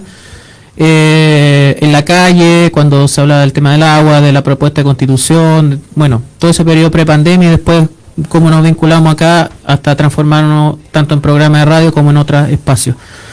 Es mejor rodearse de compañeros que de amigos. Exactamente. Cuando se Uno- trata de convicciones, uno necesita compañeros. Exacto. Yo digo hoy en día cuando hablan de los grandes avances de este gobierno, si nosotros hacemos un retroceso, ¿cuáles son los grandes avances de este gobierno? Son los grandes proyectos que ha impulsado el Partido Comunista. Exacto. El aumento del sueldo mínimo, que ya estaba siendo tratado por la antigua presidenta de la, de la CUT. Desde ahí venía el hecho de los 500 mil pesos, Las 40 No. horas. las 40 horas, impulsada por el Partido Comunista. Chao tarifa invierno, También. impulsado por el Partido Comunista. Las grandes transformaciones de este Una ley que se está discutiendo y que es muy importante para la ciudadanía, la del transporte público. Diputado Luis Cuello. Sí, impulsado por- Incluso teniendo que aguantar el chantaje que hace Reinaldo Sánchez como dueño de la micro en Valparaíso. Entonces, los grandes avances de lo que este gobierno puede presentar el día de mañana, por eso yo te hago una diferencia entre la real izquierda y estos progresistas, ¿eh? estos progresistas, yo cuando, hablo de cartones que no escuchan a la, al pueblo, yo siento pueblo, yo soy pueblo, no tengo cartón. ¿eh? Y cuando me llega alguien con cartón a darme una cátedra de cosas y no ha sentido al pueblo, no ha sentido al obrero, el que representa al obrero de alguna u otra forma, hoy en día es el Partido Comunista y ha avanzado con leyes. Estos progresistas que han llegado a sentarse a la oficina y si tenemos un gobierno que no es capaz de pedirle la renuncia inmediata, inmediata. No importándolo a nosotros que la derecha haya hecho más desfarcos, más robo, porque han robado mucho más y han hecho más desfarcos. Y pedir a través de esa renuncia y pedir una indagación, una investigación a todas las otras asociaciones semejantes, semejantes a la que hoy en día se está investigando, vamos a develar completamente todo. Develemos eh, eh, la, esta de Jaime Guzmán, develemos la esta de los republicanos que también tienen, tienen algo, algo oculto ahí, revelemos lo que hace la UDI, vamos saquemos todos los papeles al aire, saquemos las cartelas al aire, eh, demostremos, eh, pero demostremos nosotros con el ejemplo primero. ¿eh? El partido, digo, hoy en día yo hablo como partido de- del Partido Comunista. El Partido Comunista, ¿por qué lleva 111 años parado? Porque tenemos una autocrítica. Y por el que se enchueque porque se la autocrítica inmediatamente y las sanciones son inmediatas y son en silencio. Y este partido cuando, o sea, este gobierno cuando trata de ocultar los errores que se están cometiendo, está funcionando idénticamente, ¿eh? Como la derecha y como la concertación. Por eso cuando yo hablo, estos progres neoliberales capitalistas. Y eso es una cuestión de clase. Mira, eh, yo creo que aquí hay, eh, es cosa de hacer un simple análisis histórico. Eh, el Partido Comunista ha estado en dos gobiernos posterior al golpe de Estado del 63, ha estado en dos gobiernos en el, eh, como parte de gobierno. En el gobierno de la nueva mayoría, con dos ministros, en los cuales eh, empezó la impronta del feminismo en Chile. ¿Y quién estaba a la cabeza del Ministerio de la Mujer? Claudio Pascual. una comunista. Uno, eh, si una de las cosas uno puede recordar de ese es la impronta feminista. Hoy día en este gobierno tampoco hay tan cantidad de comunistas. Pero resulta que esos comunistas que están ahí están haciendo su pega. La compañera Jara ha sacado adelante eh, un montón de proyectos y es la que eh, puede sacar la cara por el gobierno porque el resto, vaya a ver, de, eh, cuando eh, se hizo este esta presentación, ¿se acuerdan? En Cerro Castillo, me parece que Sí. Cuando se Siempre son así la- se, se presentaron a todos los ministros y todo lo demás. Resulta que eh, ministros del Partido Comunista eran muy pocos, pero se mantienen ahí porque no han, no han cometido error, están haciendo bien su pega. De los demás, hay varios que desaparecieron y que después fueron cambiados por gente de la concertación, no es otro. O sea, cambiaron a los que fallaron de ese, de ese gabinete que se creó con gente de la concertación. Entonces, a la larga, ¿qué es lo que vemos? Es que en realidad lo hizo bien eh, Patricio. O sea, aquí los que han hecho la pega el PC y el PC siempre ha tenido las manos limpias. Desde sus 111 años ha tenido siempre las manos limpias. Sí, bueno, más allá de eso, son las obras y las acciones las que hablan. Sí, Y lo importante son las acciones, más allá de, eh, de la referencia, más allá de resaltar eso, que lo, bueno, de alguna manera lo tenemos que hacer, porque lamentablemente eh, en la política actual eh, manda más el marketing que muchas veces la realidad de las obras y del impacto de, de aquello para circunscribir esto y las responsabilidades políticas y todo lo demás. Eh, la exigencia dentro de Revolución Democrática que va a tener que va a tener que resolver sus quilombos solitos. po. Aquí no va- yo creo que no tenemos que por qué ser, seguir siendo escudo de responsabilidades ajenas, ¿ya? Porque muchas veces lamentablemente nos caen a nosotros los palos por responsabilidades que no nos corresponden. Dice, eh, la exigencia del Tribunal Supremo de expulsar del partido a ex y a pareja de la diputada Pérez, porque ahí hay- acá hay otra cosa, complementando lo que decía la periodista Alejandra Mato, que la, recomiendo eh, seguir y escuchar. Eh, acá hay una cuestión de privilegios, también es el uso de los privilegios para favorecer a otras, eh, a personas de nuestro alrededor. Vínculos personales, si es pololo, no es pololo, si pareja o expareja, da lo mismo, ya, es corrupción igual. Eh, pero es la visión de que el poder da privilegios y se priorizan los privilegios antes que la responsabilidad y de la acción respecto a la función pública. Estos vínculos de la, de mm, eh, de Vivienda y Urbanismo en Antofagasta, que además es una zona bastante sensible en temas de vivienda, por la enorme proporción de campamentos y de asentamientos irregulares históricamente de Antofagasta y del norte. ¿Ok? Entonces, el tema, los temas de vivienda son tremendamente sensibles en general en el país, pero ¿para qué decir Antofagasta? Bueno, hay puntos críticos en ese sentido, Antofagasta, Viña del Mar, eh, Iquique, eh, lo que en su momento eran eh, los asentamientos de altos pisos, que ahora es una ciudad prácticamente. Entonces, son temas tremendamente eh, delicados. Entonces, el aprovechamiento y el, privilegio de clase, al final lo vamos a reducir siempre a este punto, a la discusión de clase. Cuando se prioriza la clase antes que eh, la responsabilidad, ahí hay una enorme distorsión. Y el, es el no saber separar justamente lo que son los vínculos personales de lo que son las responsabilidades políticas y las responsabilidades de, eh, de la función pública. Yo anticipo, yo sería un re buen candidato para hacer un montón de cuestiones. No estoy tirando currículum ni nada. Porque no, me- no tengo familia a cual favorecer, po, weón. a mi alrededor. Vínculo directo. Obviamente. Y aquí hay otra cosa. Son lo que se habla de los cargos de confianza y los puestos de confianza. Obviamente uno tiene que tener, rodearse de gente de confianza. Pero es el origen de esa confianza la que hace la diferencia. En muchos eh, puntos del país, la confianza también tiene que ver con la capacidad de, eh, de la labor que desempeña esa persona en el área al que está designada. Y como priorizan amistades, muchas veces eh, hay una merma en lo que es la, la efectiva acción y la probidad y la transparencia de la función que desempeñan tales personas en los cargos que a los que son asignados muchas veces. Pato. Si te digo la confianza, cuando se, tra- se transforma, yo puedo confiar en muchas personas no siendo mis amigos, Ujú. siendo mis compañeros. Y siendo compañeros son más allá que un amigo. ¿eh?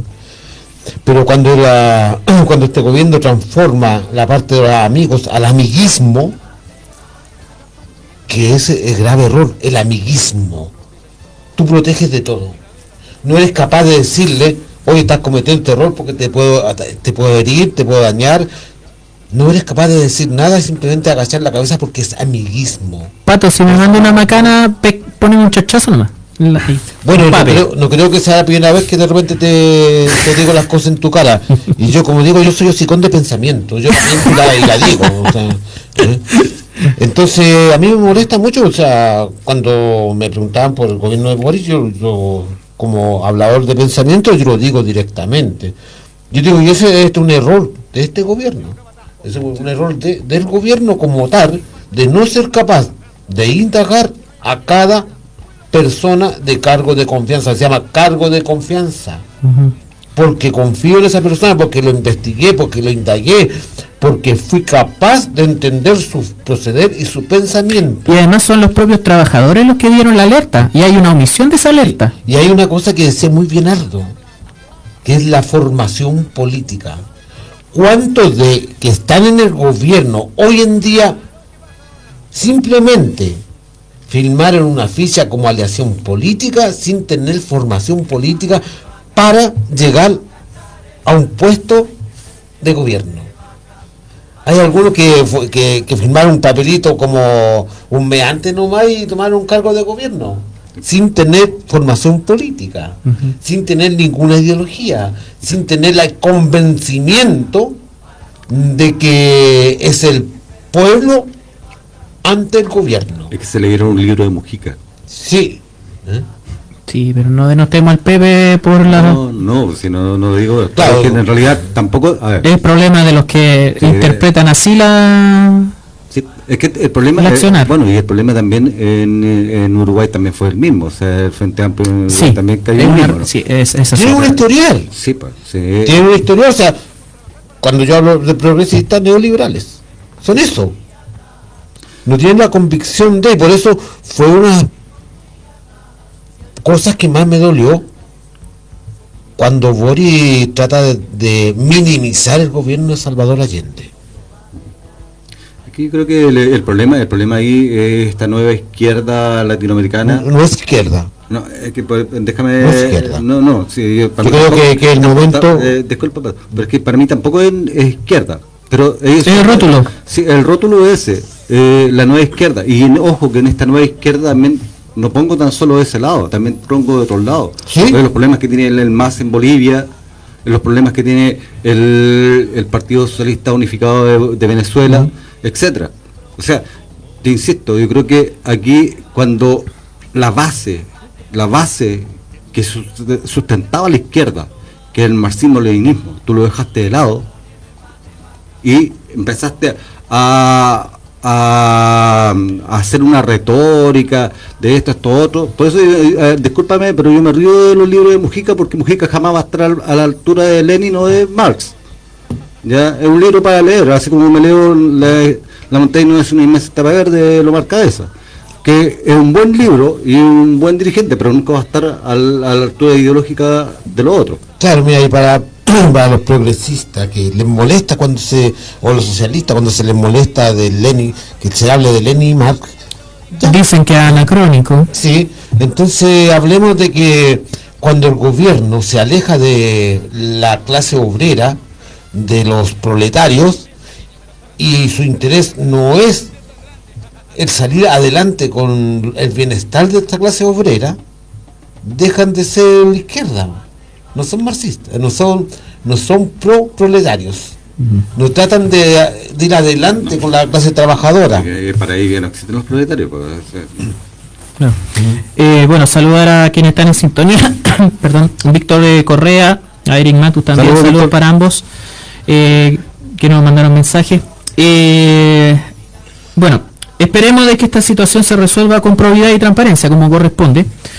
Y que ahora los, algunos, como bien decía, socialistas neoliberales, financiados por Sokimich y toda la cuestión, ahora piensen de que eh, tienen derecho a, a responder a estos, a estos jóvenes imberbes que en el 2017 los criticaban y que cayeron en las mismas prácticas que ellos, no sean tan, tan carepalo también. pues, O sea, cada quien tiene que asumir las responsabilidades que corresponden.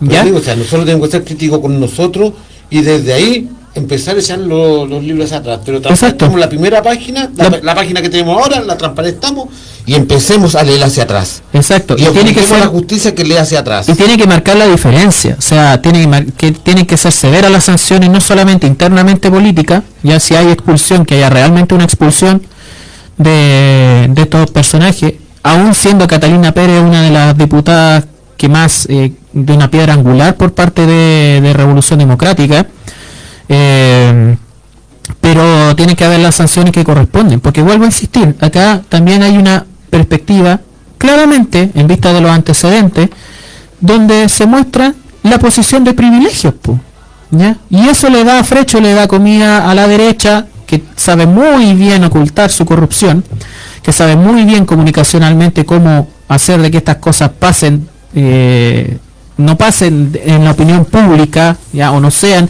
un elemento de análisis crítico en la opinión pública.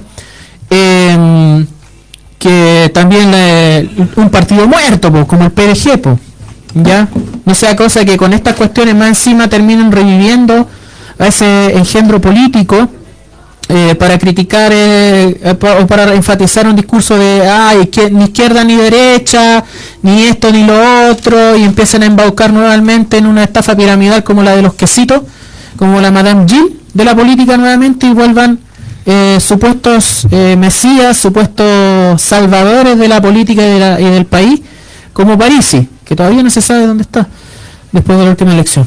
Sí, bueno, eh, esto demuestra nada más que cómo está el sistema, ¿no? Si estamos en un sistema neoliberal que corrompe, corrompe, lo- ah, corrompe también a los partidos también. No. Y los partidos cómo asumen eso realmente y, Claro, y y ahí, está lo que te digo yo, es la falta de ideología.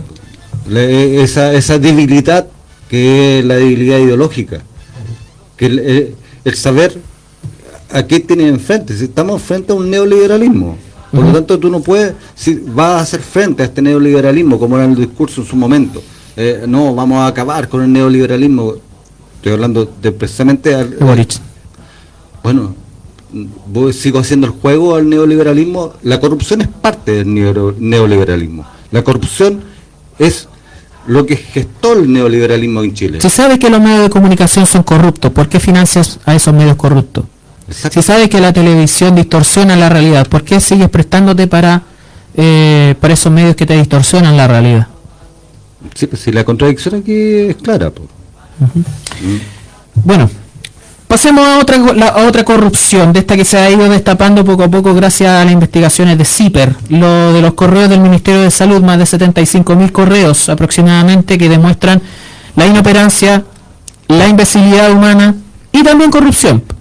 Lo que dice en relación con la residencia sanitaria, lo que dice con relación con compra de comillas, insumos médicos que no, no eran insumos médicos, ¿ya? Y con la tardía respuesta ante la pandemia. Vaya casualidad, en la misma semana ambas y más cosas que se trastocaron una sobre otra y que ahora hay algunas nomás que están dentro de la opinión pública y las otras pasaron bastante piola. Todos los responsables, Zúñiga, Arturo Zúñiga, eh, Jaime Mañalich, Paula Daza, la... mm, ¿Cómo se llama esta personaje del que fue candidata a la- al Consejo? Marlene Durán, ¿ya? La defendida por Hugo Rey. Todos estos personajes que forman parte de, ese secretismo también respecto a las informaciones dentro del Ministerio de Salud y que se han ido develando poco a poco. Ahora falta saber quién mandó a quemar el metro. Y lo último que falta saber, que ya más o menos uno empieza a intuir que no fueron los comunistas mágicos, marxistas, mapuche, leninistas, alienígenas, ni los grupos de K-pop. ¿Ya? Saludo a todos los fanáticos de la música K-pop.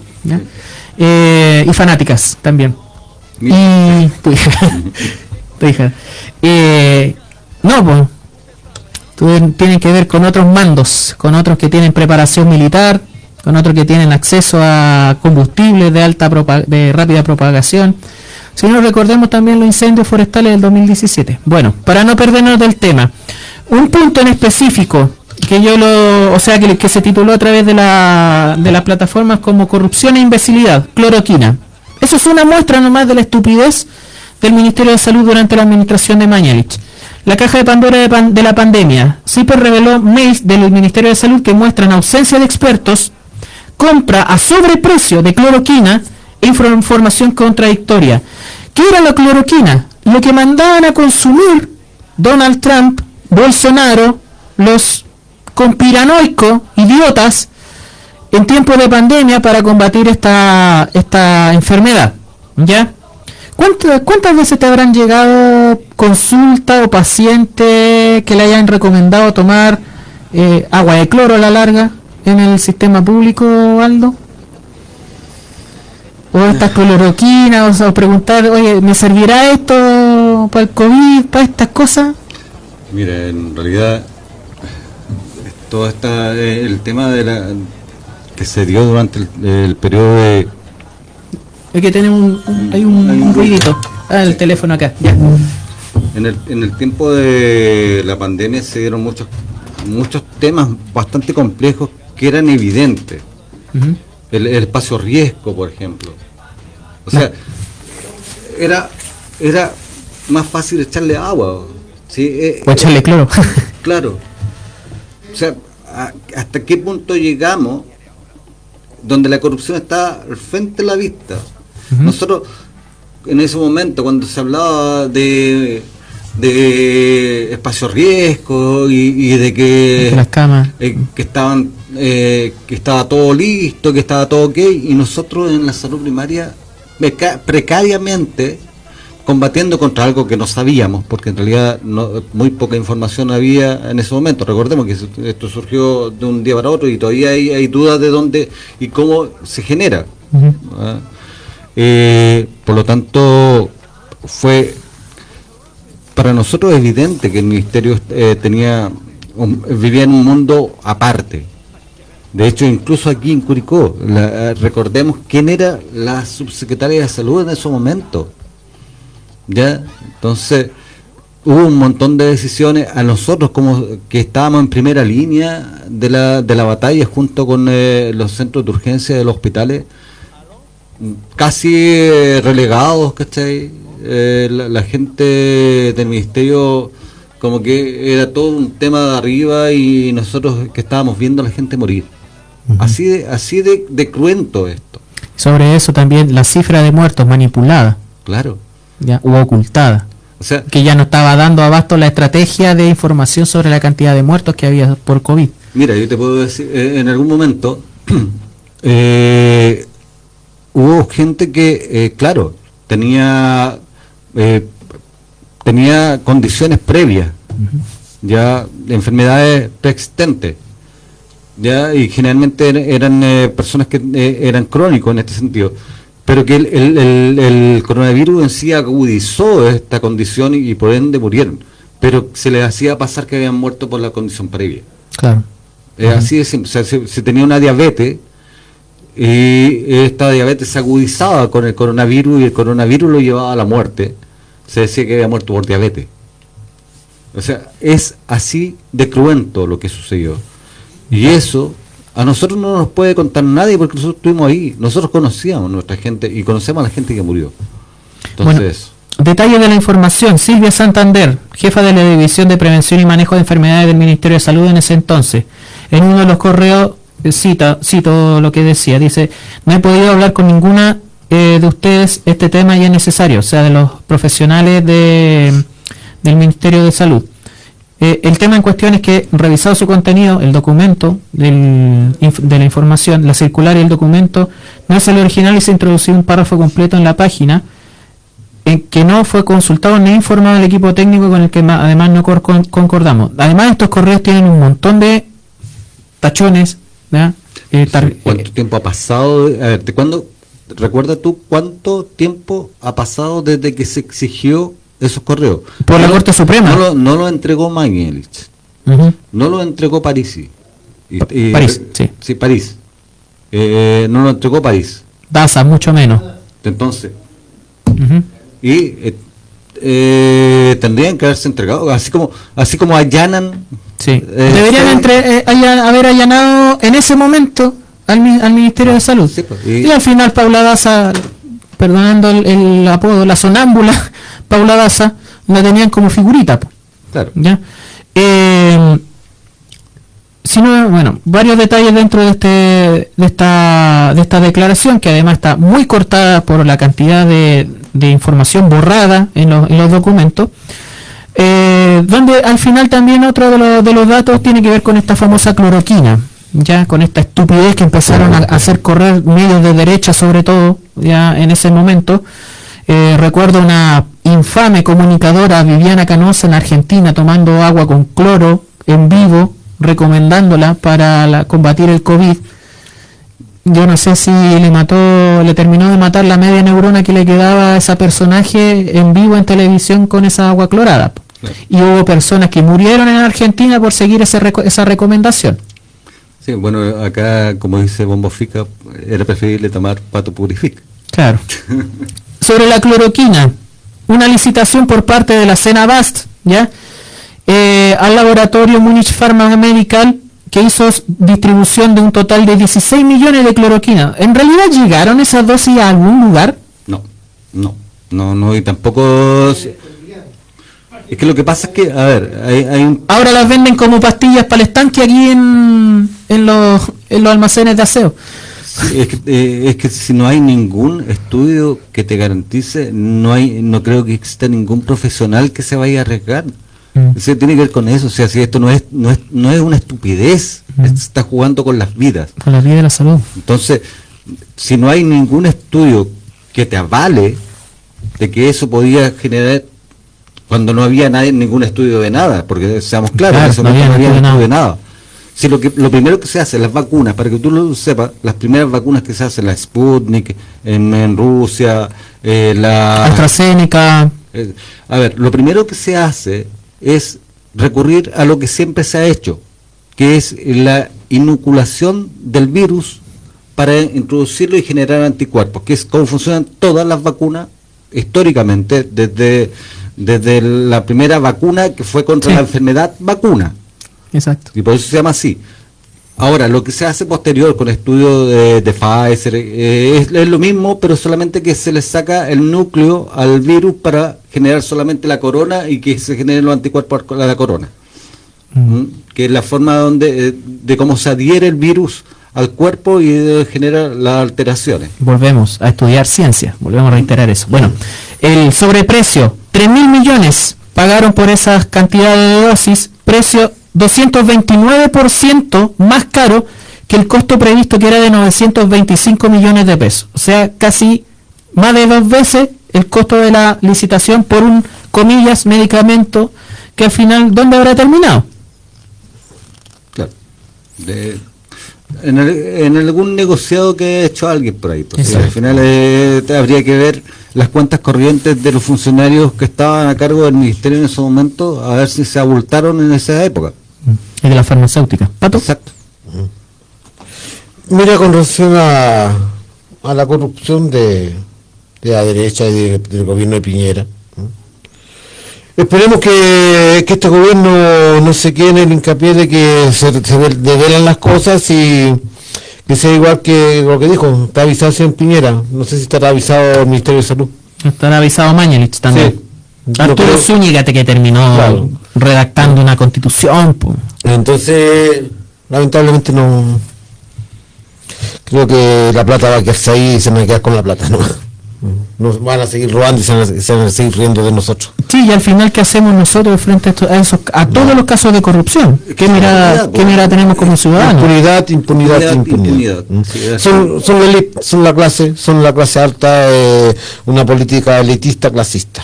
Es como, es, es como los robos que hacía Portales en su emporio en, lo- en Valparaíso y que lo llevó a ser eh, ministro plenipotenciario durante varios periodos, ¿no? Así es, el estanco. El A estanco mí me gustaría también que, antes que se vaya, se, se fue ya el tiempo, lamentablemente, eh, era hablar un poco del el plan de, de entendimiento y paz. Sí, eh, vamos a priorizar eso, bueno, el tema de los republicanos, Chiara Barquesi contratando a su pololo dentro de la, del Consejo Constitucional, ahí tienen también grasa del Estado, bueno, eh, vamos, lo podemos dejar para otro momento porque no creo que... Porque van a seguir robando. Van a, van a seguir robando, exactamente, No, Chiara una, Barquesi. historia, una historia que va a acabar ahora. Sí, el tema del Gualmapu, eh, con estos simbolismos que muchas veces se, se diluyen propiamente tal, de, este, de esta Comisión para la Paz y el Entendimiento eh, llevada adelante por el gobierno para buscar, comillas, una solución que en realidad eh, no está al respecto a los pueblos originarios, porque siempre hemos planteado que este problema, además de entenderse como pares políticos, para poder entenderse con el pueblo nación mapuche y sus distintas comunidades, porque el pueblo nación mapuche no responde a un solo liderazgo, ¿ya? y eso tienen que entenderlo después de casi 600 años de eh, intromisión colonial, tanto del, imperio español como del Estado chileno y toda su conformación en los últimos dos siglos, eh, tratar de entenderse como iguales, tratar de entenderse como pares, en un diálogo franco y sin pistolas de por medio. Y sin pistolas de el- del Estado, a través de las instituciones policiales y militares, pero tampoco sin permitir las pistolas de la ultraderecha. Porque al final, ¿cuáles son las voces que tú estás oyendo que estás legitimando también? Estás tratando de generar paz con otros terroristas. O solamente es terrorismo lo que se le cataloga al pueblo nacional mapuche y no es terrorismo lo que hacen los latifundistas y las forestales contra las comunidades O los camineros que también... o los propios camioneros con sus distintos chantajes y sus distintas mexicanas, literalmente, que hacen con el respecto a la madera. Porque si vamos a usar, eh, si estamos hablando de delito, también usemos lenguaje de los delitos. Lo que hacen las forestales, el robo de madera, en el fondo, a la larga, son mexicanas. Y como la que hacen los narcos. Y con todo el operativo y con todo el entramado propio de los narcos. Entonces, bueno, el gobierno con este intento de eh, volver a, a- conversar sobre el tema del pueblo nación mapuche, es también cuáles son los actores que, que legitiman o que validan para este tipo de conversaciones. Y las propias comunidades han insistido de que al final, con e- estos acuerdos o estas, o estas eh, posiciones, algunos los, valoran, algunos la- las consideran, pero hay otras posiciones que obviamente frente a la decepción de décadas de comillas conversaciones, donde no se ha llegado realmente a la solución del problema entre el Estado eh, chileno y el pueblo de nación mapuche, eh, no se llega a una solución porque no se entiende la raíz del problema, que tiene que ver con el extractivismo, con un modelo que le saquea la vida a las comunidades originarias. Pato. Yo creo que este plan, al igual que muchos planes que se han implementado durante todos estos gobiernos, de esta democracia tutelada, es un plan que no va a llevar a ningún resultado, porque el resultado va a ser en el 2015 2025, donde van a tener que entregar este estudio casi pura gente de derecha. si en el fondo este plan de entendimiento, paz y todo lo demás que le quiera poner eh, está guiado con la gente de derecha. Ellos son los que van a hacer. Incluso hay un integrante del APRA. po. También. ¿Eh? Lo, lo menos que hay son representantes de los pueblos originarios reales, porque las dos personas que están como representantes de los pueblos origin- originarios no son reconocidos dentro de los pueblos originarios. Bueno, las propias comunidades lo han, lo han insistido. Lo han insistido, o sea, no son representantes de ellos. Yo creo que cuando exista un gobierno real que se saque su colonialismo de él ser colono para, pa- para, tratar y hablar con, con sus iguales, que es el pueblo nación mapuche, y empezar a hablar de paz. Y empezar a hablar de Guamapu, que, te- que se saquen el vocablo de La macrozona. De la macrozona. Ujú, O Exactamente. sea, cuando em- comienzas denigrando y desconociendo el nombre de alguien, es porque ya no tienes ninguna capacidad y no tienes ningún interés en solucionar aquel problema. Porque yo, precisamente un ejemplo, yo no te puedo decir, guatón, si yo quiero conversar con Rodrigo. Aunque es una realidad. Claro, aunque una realidad. Y a Ardo yo no le puedo decir pelado, porque lo estoy ofendiendo inmediatamente. Le tengo que decir su nombre, su apellido, me- referirme con el respeto debido hacia, la- hacia el otro ente con el cual yo quiero dialogar. Cuando, cuando no hay una confianza establecida Entonces, tampoco. cuando no hay una confianza y trato de denigrar y empiezo a hablar de Magrozone y no le doy el nombre adecuado, que es el Guamapu, el pueblo nación mapuche, llegar a una realidad, una resolución real, voy directamente a un fracaso y simplemente a un papel escrito que no va a servir nada, porque este gobierno, un gobierno de mentalidad colonista, eh, de que, que quiere seguir colonizando al, al pueblo nación mapuche. Y bueno, de alguna manera algunos errores de este propio gobierno en su conjunto, en el punto de vista legislativo, tienen que ver con eso. Bueno, la Alianza Territorial Mapuche lo ha insistido, o sea, hay una serie de una batería de, le- de leyes o de proyectos de ley que en realidad responden justamente a los intereses de la ultraderecha. Ley gatillo fácil, la ley de robo de madera también, que en donde hay una interpretación de, una persecución a las comunidades, la ley de infraestructura crítica, una ley que está en, en discusión, la ley de usurpación y de, y- o antitomas que se habla muchas veces y que tiene la deriva en realidad a la larga de eh, penalizar lo que dice relación a los procesos de recuperación de tierra. Una nueva ley de inteligencia, etcétera, etcétera. Nueva ley antiterrorista. O sea, eh, gobernar con la agenda primero de la derecha en vez de entablar un diálogo que además partió mal. Porque hay que recordar lo que sucedió con la visita de la entonces ministra del Interior, la doctora Isquia Siches, pastelero a tus pasteles. Yo- ahí está una cuestión de que hablábamos de la del amiguismo, de, cómo- de por qué Isquia Siches estaba en Interior, cuando en realidad su rol debería de haber estado relacionado con su experticia. Claro. ¿ya? Entonces, están claras las desconfianzas y son obviamente objetivas las desconfianzas porque el Estado chileno todavía no entiende la raíz profunda del problema, que tiene que ver con el modelo. Yo quería hacer una pregunta. profe. Eh, ¿Cómo se llamaban estas est- est- estas reuniones que se hacían eh, al principio de, de la República con, eh, con la Parlamentos. Parlamentos. Eh, no, es lo, no, es, no es lo mismo. No estamos haciendo lo mismo que se hizo hace 150, 160 años atrás en este país. Estamos es. volviendo a hacer lo mismo. Y no, no se entiende de que si eso fracasó, hoy día va a fracasar otra vez.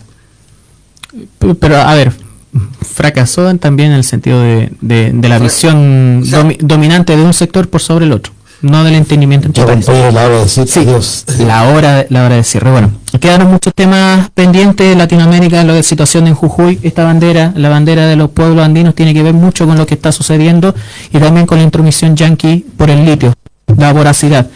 Bueno, muchas gracias a todos quienes estuvieron en sintonía de nuestro programa, que sea una buena jornada, todavía quedan un par de días de lluvia, pero hay que interpretarlo como parte de la naturaleza. Compañeros, la despedida, Aldo.